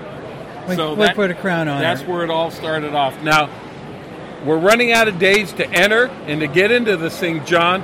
If people are more interested in finding out information about the actual Derby day lengths, how to enter, how to get into it, all the different options that you have, because not only is it yellowtail this year, it's going to be halibut, it's going to be white sea bass. Where can they go to get this information? yellowtailderby.com. Pretty simple. It's seventy dollars for the whole tournament, but there's an early entry by April fourth. It's for, it's fifty dollars. Okay. So, so sign up early and come on and come come to the parties. It's a lot of fun. And there's also there's three different ways, uh, different craft. You can go on an open party boat, private boat, or a kayak. And there's there's those categories are, you can win in those. Plus the different fish. So yellowtail, halibut, white sea bass. There's multiple ways to fish, plus the largest fish on each weekend. Okay, and to get your fish certified to be eligible for the Derby, if you are on a party boat or if you're on a private boat or even if you're fishing on a kayak, how do you go about doing that? The important thing is fish have to be weighed in the same day. So there's no multi-boat, multi-day trip type stuff. But you can you can weigh them in on certified scales. The easiest way is to go to the, to the Marlin Club on Shelter Island or the Marlin Club, or actually the Dana Landing uh, uh, fuel dock has a certified scale there as well. But any other certified state scale you can yeah. Also, Anglers Arsenal has a scale. Yes, we do. Yeah. So, uh, So you can do that too. Well, Tara, are you going to be out there fishing for that grand prize? I am actually going to be hosting a charter. All right. more info to come. Please check our Facebook page, Yellowtail Derby. Friend us on Facebook. Um, if you have questions, we can answer them there. Or you can get a hold of us. Um, at yellowtailderby.com. yeah, at the at the website, yellowtailderby.com. So I'm excited about this. I do plan on getting out on the water. Um, I I guess I'm allowed to fish, so I'm going to go out Yeah. there and I'm going to compete with all of you guys. You know, and if you win, I'll be more than happy to stand on that scale of pale ale with you, okay? I'll donate it back. Wouldn't that be a sight? hey, John Campbell, thanks a lot for being with us and running the Yellowtail Derby. I know we'll be checking in with you from time to time with more information as the Derby comes along. Thank you, John Cassidy. You're a great friend and a great sponsor, and we always love to be on your show. All right. More coming up on Rod and Reel Radio after this. Every serious angler knows that a quality hook is an important part of their arsenal. Gamakatsu hooks are made from high-grade carbon steel specially heat treated to make them light and extra strong but not brittle. Gamakatsu ring hooks are made with a one-piece ring, no welds, no weak spots, a very smooth moving ring. Gamakatsu offers a huge variety of hooks for all types of fishing. Live bait hooks, both light and heavy duty to four extra strong, circle hooks, tuna hooks, ringed hooks, tuna doubles, and many more. Don't waste your next fishing trip on a cheap hook. Get Gamakatsu hooks at your favorite tackle store now. I am a heroic angler. I can bait a hook with my eyes closed, cast to a spot the size of a dime, and reel in the biggest monsters of the depths. And not only do I make sure everyone on my boat wears a life jacket, I make sure we're saving water. Because every drop we save means more water for our fish. And there's nothing I wouldn't do for a fish, except kiss one. Well, there was that one time, but I don't kiss and tell. Take your hero quiz at BoatCalifornia.com. A message from the California State Parks Division of Boating and Waterways. All right, cruising the Fred Hall Show here at Del Mar. We've run into one of the longtime friends, Mr. Mark Mills. Mark, how you doing? Hey, John, what's going on? How are you? I know, Mark. You know, we fish tournaments, or you fish some of our tournaments. Yeah, great tournaments, yeah. ago. And I'm still fishing them. I'm still fishing. Just me and my dad. You know, that's our team. Oh. So we're doing. We're, we enjoy it, and you know, like I said, it's a it's a great event to do. Well, you know, one of the things that you know people think that you do nothing but go fishing because of the fact working for Shimano, you go all over the literally all, All over over the world, yeah. and all you do is go fish. But there's a little bit more to it than Yeah, that. Yeah, I wish it was a hey, all I do is get to fish, and I wish I got to fish out here in Southern California more, but I don't. I just came back from Tampa, and not going to complain, but it's tough keeping up with the hardcore bass guys here in California when you're fishing everywhere else. But Well, we know yeah. you're with Shimano, and there's Uh-huh. so many great lines that Shimano Right. has with the rods, the reels, Yeah. the Power Pro line. But we're going to feature over here one of the newer products that you've brought on, and that's the products by Jackall. Tell Yeah. us a little bit how that happened. So we uh, Shimano has a great relationship with Jackall, and we're actually we don't own Jackall, but we distribute Jackall through the U.S., Canada, and South America. and um, we've been working with them, and we're, we're working with them now of bringing baits that they've had in Japan over and developing baits over here for our Southern California market. Matter of fact, Dan Thorburn, who's been with Shimano a long time, big bass guy out here, Yeah. kind of a lure geek as I call him, um, is actually our product manager now for Jackall. Um, so um, we've brought some new baits on, and you know we're looking right here. This is the the the Gantrel, which is kind of a it's a swim bait for us, uh, bluegill type bait slash crappie type bait, and it's it's an amazing bait. Well, let's talk a little bit about it. Okay. Uh, how, who came up with the inception of it, and just exactly what does the bait do? Well, this actually bait has been out in Japan for a while, and uh, what's nice is that we've seen it on the Japan websites and everything else, and people have been trying to get it, and they've been spending seventy to eighty dollars for this bait. The bait comes in at thirty four ninety nine, so it's actually here buying it through the U.S. now. It's much cheaper, which is great. But um, it's definitely a swim bait. Um, it's got two places to hook your uh, hook your line. Uh, if you hook it on the top of the bait, which you'll see if you're looking at the bait, um, it'll allow the bait to kind of just go right underneath the water, and actually we call it a slow float. So once it hits, it floats, but it stays just under, under the water, and as you raise it up, it slow floats back to the surface and walks back down. Um, there's another hook area right underneath the lip of the bait, right underneath the, the uh, chin, which allows it to drop down to about four or five feet, so it swims down a little bit deeper and allows it to swim back and forth. If you stop it, it does do a three quarter turn, and if you go a little faster and stop it, it'll do a full turn on you. So there is some cool techniques that I've been playing even with in my pool uh, to make you catch fish. I Um, understand you're one of the first people here to actually catch. I did. I caught thing. a fish up in uh, Northern California at um, a lake with Cody Myers, who was Yeah. actually one of our pro staff guys. Um, and it was awesome to just throw it out. And literally, it was like the fourth cast on it. So that was really cool. Um, other cool things I really want to talk about the bait too. That's going to make it look different. As you can see, it's got two bottom hooks on it. Um, you'll see the feathers. Yes. And then wonder what those feathers are. What those feathers are to do is to take those hooks and push them up against the belly as it's moving to kind of hide those those hooks so they don't look like a hook. There also is an area on the tail if you want to put one more stinger hook, you can add a stinger hook to that as well. So it is a, a double jointed bait and uh, it's got some great looks to it. And at the last Fred Hall show, we sold out of every single one we had there. Well, I know because they're hard to get a hold of. I'm trying to get a hold I know of it's not now. easy. Well, you know what? That's not necessarily Jackall's fault. We're going to still blame that on the port down in Long Beach to trying to get everything. It Okay. is that's been hurting the fishing industry quite a bit. Well, let's t- tell us about some of the actual physical dimensions of this bait. How long is it?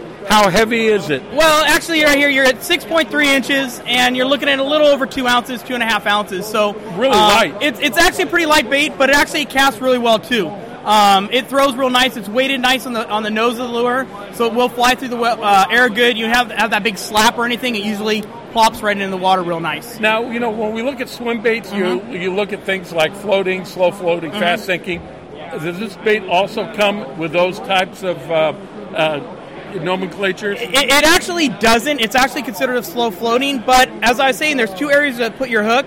What other guys are doing if they want to drop it down a little bit is that underneath the chin, they try on a small drop shot weight, somewhere around three eighths of an ounce to maybe up to a three quarters of an ounce, and they'll actually fish the bait like that. That'll allow it to sink head first, and you'll be able to just scrape it just on the bottom and be able to bounce it off the bottom. So you can create it to make it sink by adding a little weight, and uh, that's one of the little tricks that the guys are doing with that. And I'm looking at the color combinations. You have a bunch of them over here. I don't see anything in a rainbow trout. What's No, that? well, it doesn't have that rainbow trout appeal to it. Um, it, it does have the bluegill slash um, uh, crappie look to it, even a bass look to it. Type It's got thing? the panfish style, so that's kind of the route we went with.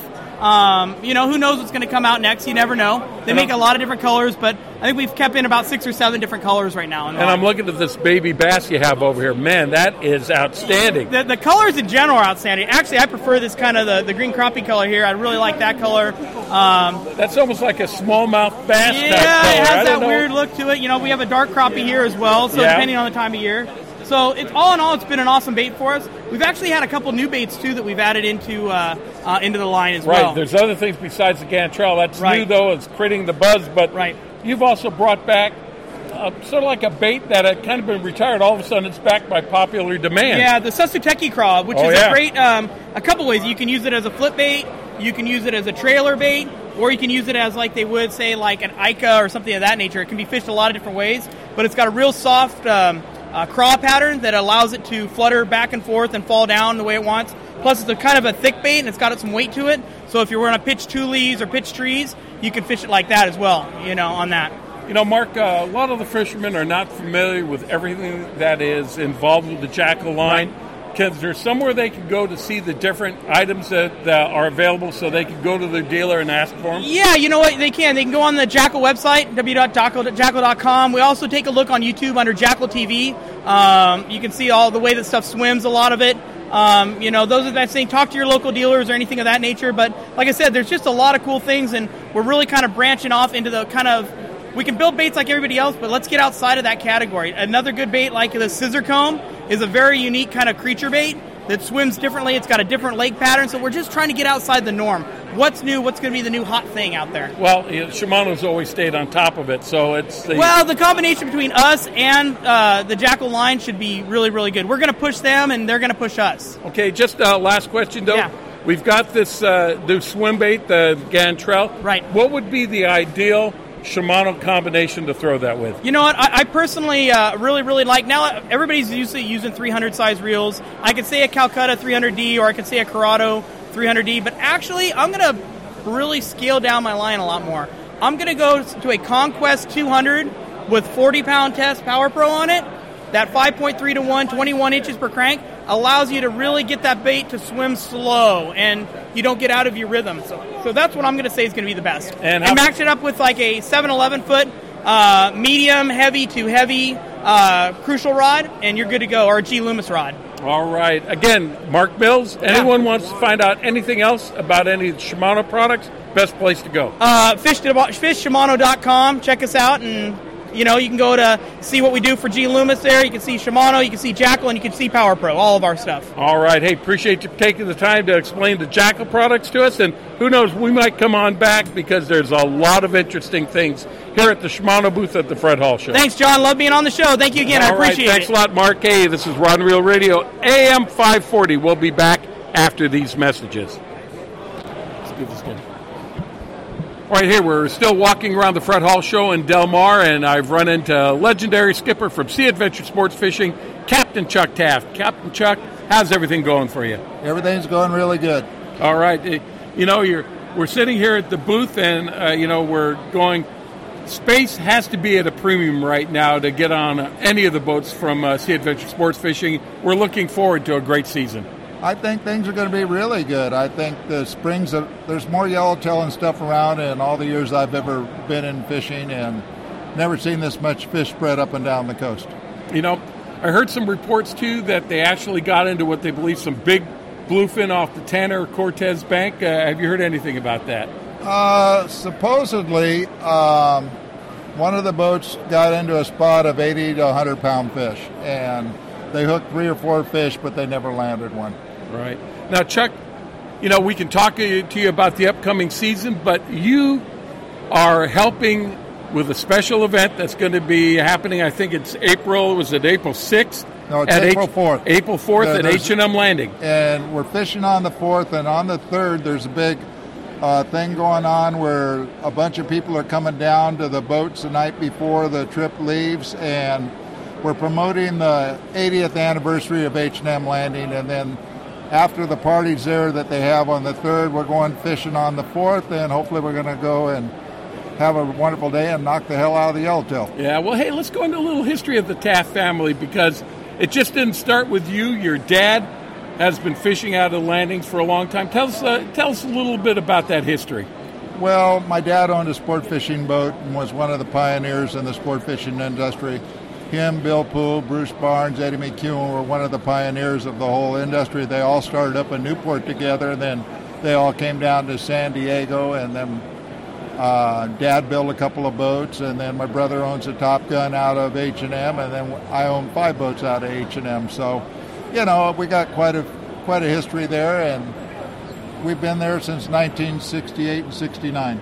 Well, you've got a couple of trip uh, special trips planned. You've got the one for the 80th anniversary of H&M Landing, and then I think you're also planning on taking a trip uh, just right before the day at the docks because you want to get the first uh, albacore of the season if it's possible. Yeah, we're going to take off. We got the day of the docks trip, then we got the day and a half trip for day for day of the docks, and then we have the trip on the fourth. That's a party trip. So we have those two trips, and you can't really say you aren't going to catch an albacore because 83 and 84 was the last giant El Nino we had. We had 73 degree water by the islands, and we had some of the best albacore fishing we ever had in history. So, you know, nobody knows which way those fish are going to move, which way those fish are coming. You know, so to say just because we have hot water, you're never going to see them, you can't go that far to say it. I mean, they have tails, they swim up and down the coast, and who knows where they're going to show up. You know, I was fortunate enough to go out with you one year when you and Bobby ran that trip, and I remember sitting up in the wheelhouse with you guys, and you were going over the charts and the maps, and you were looking at everything, and you had pinpointed two little spots in the ocean where you said, you know what, if there's going to be fish anywhere, they're going to be there. You went to the first spot, we saw some fish, no uh, hookups, but you went to the second spot, and by God, you and Bobby found them when we got in some albacore that year. Well, yeah, but you know that's just for years and years of being in the same areas and knowing what we're doing. The fish migrate up and down and in and out to the same areas, and they start there. So you're going to a point to where you've caught fish in the past. It's been in a good area and a good spot. All right. So now let's talk a little bit about this 80th anniversary of H&M Landing coming on up. What boat are you going to be taking out? Where are you going to go? And how do we sign up for the trip? Well, we're going to take the Legend out. The boat's limited to 34 people. Nice. And you'll have to go to H&M Landing's website to book the trip. Uh, the trip's $170. That includes your Mexican visa. That includes your Mexican permit for the trip and stuff. So that's how you get online. And the guys that are going on the trip can come down early. There's going to be a celebration on the third and stuff. There's going to be the press is going to be down there. They're going to have a party and stuff. So the people that are actually going on the boat can come down and participate in it. Okay. And then with that trip that you plan to run uh, for the first albacore of the season just before day at the docks, uh, how do we uh, get more information about that? Uh, you can go to our website or go to HM Landing's website and pull it up. It's the typical trip that we run every year uh, for Day of the Docks. We leave the fish the day before on Saturday. We come in on Sunday morning, the day of the docks, and then you get to celebrate everything that's going on at the landing. All right, and then we want to find out more about Sea Adventure Sports Fishing. What boats are doing what? Where do we go? You can go to Sea Adventure Sport Fishing or Sea Adventure 80sportfishing.com or the Legend, and they'll all click in the same thing, and you can pull it up. All right, Captain Chuck Taft, always credible information with you. Appreciate you being with us, and good luck. Uh, we'll see about going out with you at least on one, if not both of those trips. It sounds like it's a lot of fun. You're more than welcome. We'd love to have you. All right, Captain Chuck Taft, Sea Adventure Sports Fishing. Uh, well, I hope you enjoyed the interviews we did from the 80th anniversary of H&M Landing and the Fred Hall Show in Del Mar and in Long Beach. Stan, Wendy, and I will be back with you next Sunday night for a live show, so stay tuned. So always, I'd like to thank JR our engineer up at the AM 540 Radio Zion Studios, Ben Harvey, our local producer, and always in memory of big tuna bill. Thanks for listening tonight. Go out and go fishing this weekend. As our good friend Kevin Minio used to say, they're getting away. We'll see you on the water. Good night. We're out.